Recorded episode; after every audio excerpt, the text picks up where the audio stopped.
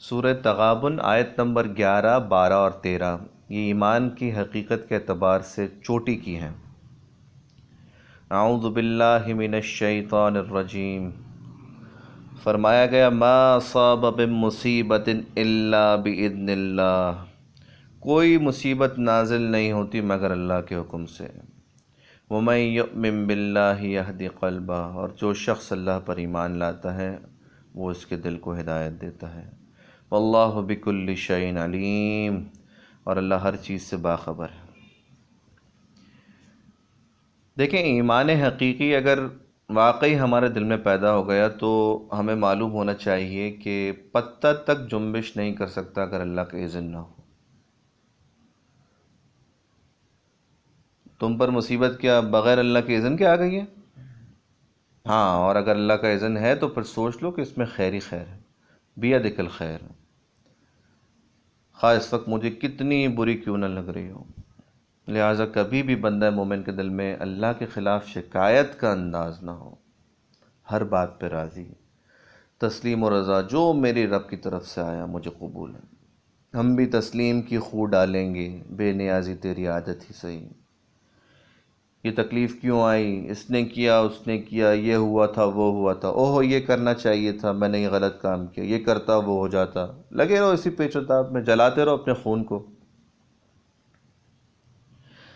رضا حق سے راضی رہ یہ حرف آرزو کیسا؟ خدا خالق، خدا مالک، خدا کا حکم، تو کیسا؟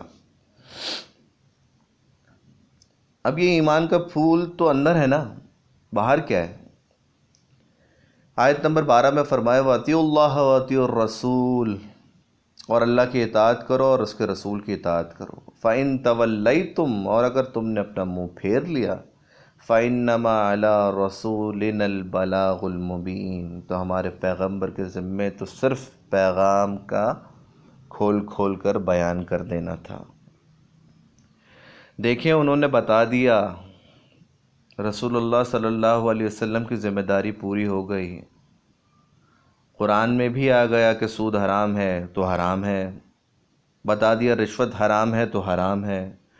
نہیں جناب، وہ شکل نہیں ہے جو اس دور میں تھی۔ اب آپ مصلحتیں ڈھونڈتے رہیے۔ بیسیکلی ہمیں یہ سوچنا چاہیے کہ آوی ٹو ٹیچ ہے اللہ تعالیٰ فرماتا ہے آئدر اوبے اور گو اوے تیسرا کوئی راستہ نہیں ہے۔ آیت نمبر تیرہ میں فرمایا، اللہ لا الہ الا ہو، اللہ کے سوا کوئی عبادت کے لائق نہیں۔ وعلی اللہ فلیتوکل المؤمنون۔ تو مومنوں کو چاہیے اللہ پہ ہی توکل رکھیں۔ توکل کیا ہے؟ دیکھیں، سارے وسائل موجود ہوں، تب بھی یہ سمجھنا کہ میں کر لوں گا، یہ ایمان سے دوری ہے۔ پیسہ موجود ہے، گاڑی ٹیونڈ ہے، ٹنکی فل ہے، میں پہنچ جاؤں گا۔